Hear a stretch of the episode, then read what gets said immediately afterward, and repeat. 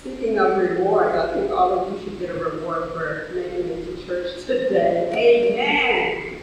It is good to be with you and good to have those that are joining us online. Every week I talk to someone who is joining us online, and I am reminded, though I don't see everyone that's attending here, that often we have some really faithful, committed members that are joining us online today. So, it's good to be with you. The sermon theme for today is welcoming others. Welcoming others. Lorie Smith designs websites for people getting married. This past Friday, the Supreme Court ruled that Lorie can refuse to work for same-sex couples in spite of a state law that protected based on sexual orientation, race, gender, and other characteristics. Lorie filed seven years ago under the premise of free speech and not being forced to say something that she doesn't believe. She has to work with all people, but she cannot be forced to speak against her own belief. She says she has LGBTQ clients. It is her message that she wants to protect. She states this is a victory for all Americans. No one should be forced to say something that goes against their belief. This is not about the who, but the what, her lawyer says. No longer can the government bully us into saying what we do not believe. This federal court ruling means anyone in the United States cannot be sued for refusing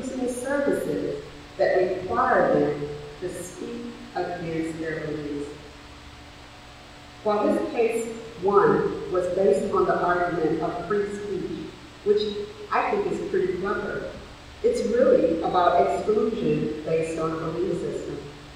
Lorie Smith believes in something so strongly that even before she started her business, before she's actually had an LGBTQ client that wants to use her services to get married, she's become the poster child of free speech for conservative Christians. So important she's been in legal juxtaposition for seven years. She's had persecution in her words and threats. But all of that paid off when the Supreme Court on Friday ruled in her favor. She took one for the team. On the weekend of July 4th, when we celebrate our independence from Great Britain, we also reflect on our documents that point towards life, liberty, and pursuit of happiness for all and religious freedom. We get to practice our belief and practice without interference from others. If we want to throw around snakes because we believe God will save us, toss them on around if we want to refuse blood transfusion because it goes against our belief, doctors leave us alone. And if we believe that marriage is between a man and a woman, it's our belief. When does belief become exclusion? When does what I or you believe give me permission to discriminate against another human being? When does freedom become an imposition on others? right here in Chicago, another church that meets just like us called Powerhouse International, have a trans member in their church that was kicked out. Now they had met with her three times privately and warned her dressing like a woman was against their church rules. Imagine this, that in their church rules they have something that tells people how they should dress. Her name is Antoine Hayward. Antoine Hayward agreed, but then showed up at church in her attire. In court on video, you can hear the pastor telling her to get out and go put on new clothes. What you do out there is your business, but what you do in this church is my business. And you are not going to dress like a woman in my church. You're going to dress like a man. I'm not going to allow it. My salvation is too important. God is holding me accountable. And he continues, but you guys get the message. I don't need to say all of what he said and what he says. What does welcome mean?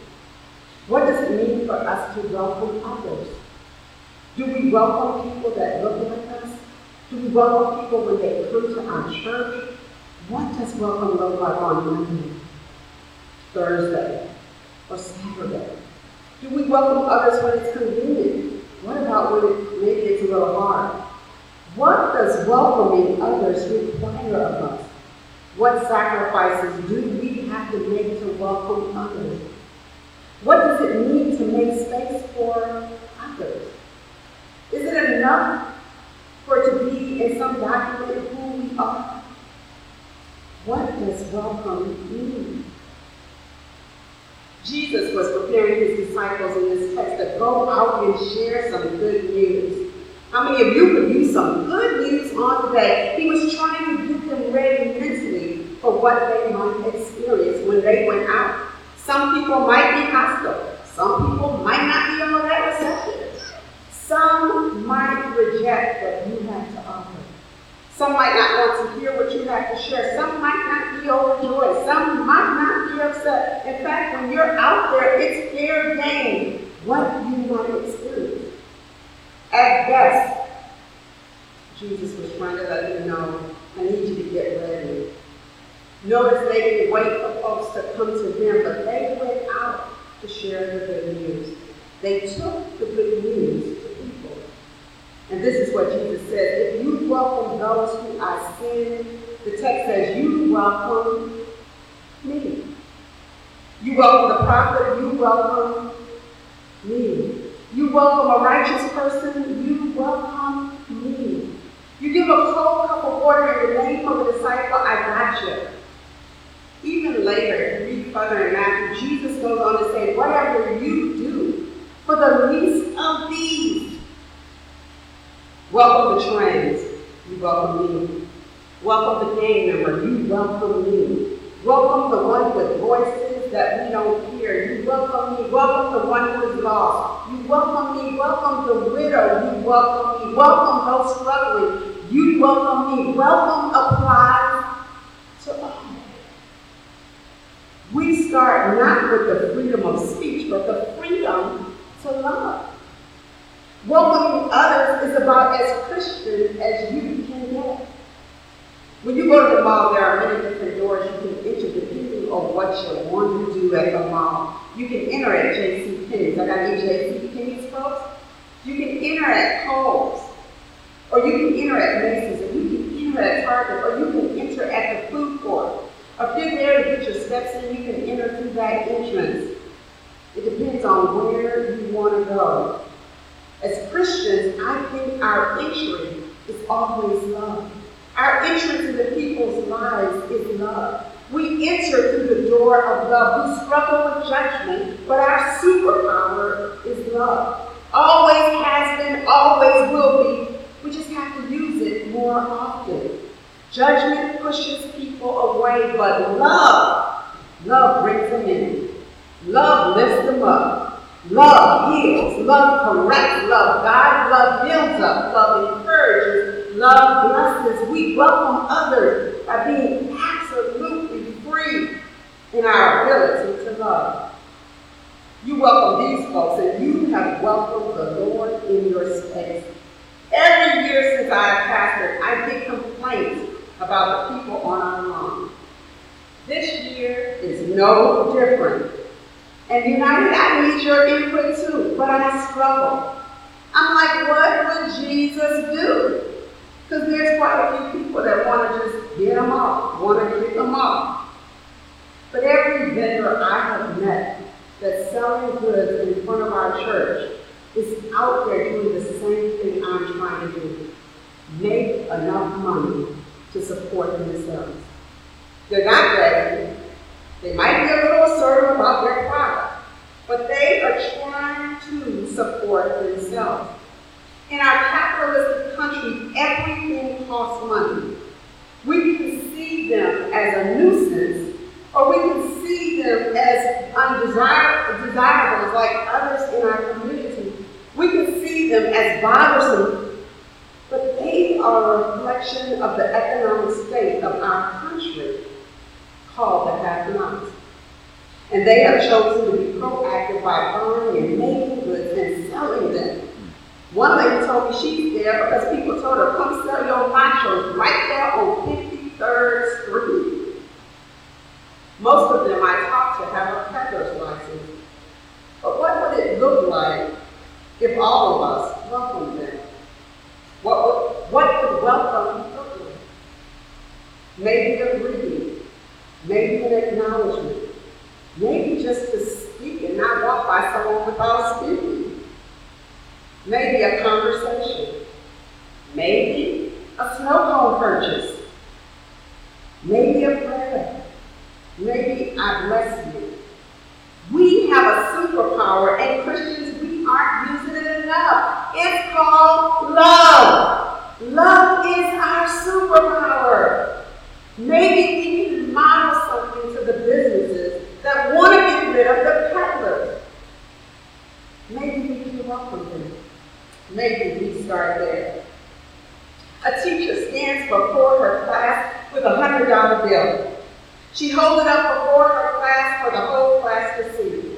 She says, Who wants this hundred dollar bill? Raise your hand.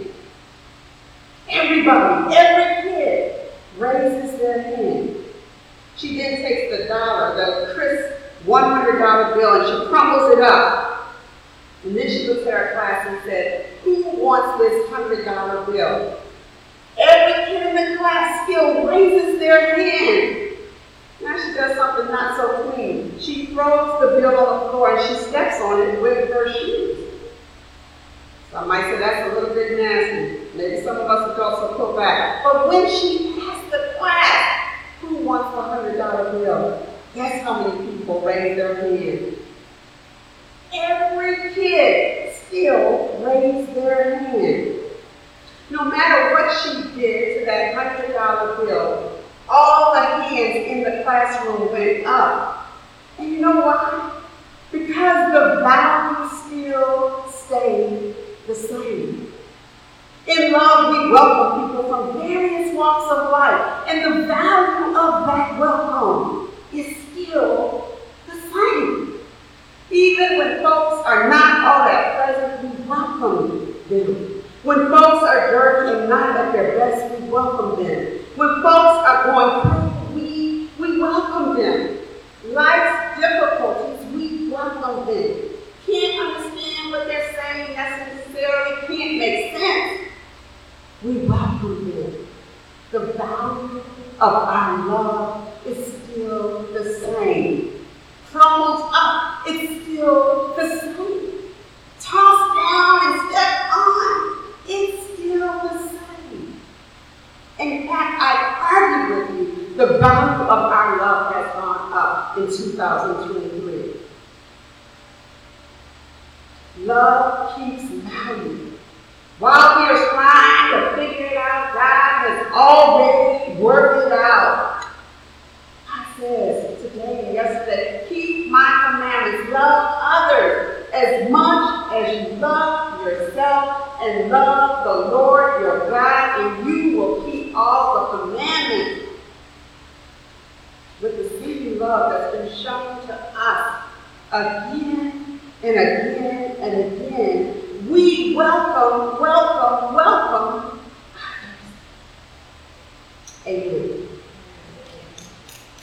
Let us pray.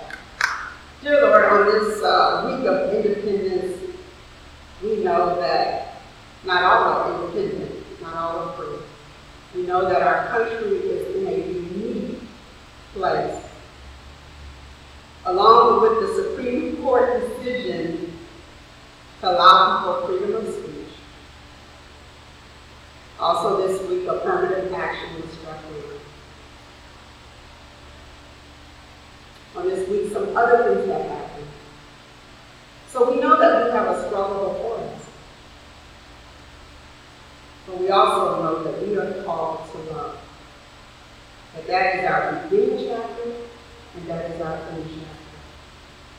And so, Lord, let us hear this biblical text again the call to welcome as a place of reconciliation, as a place of engaging others,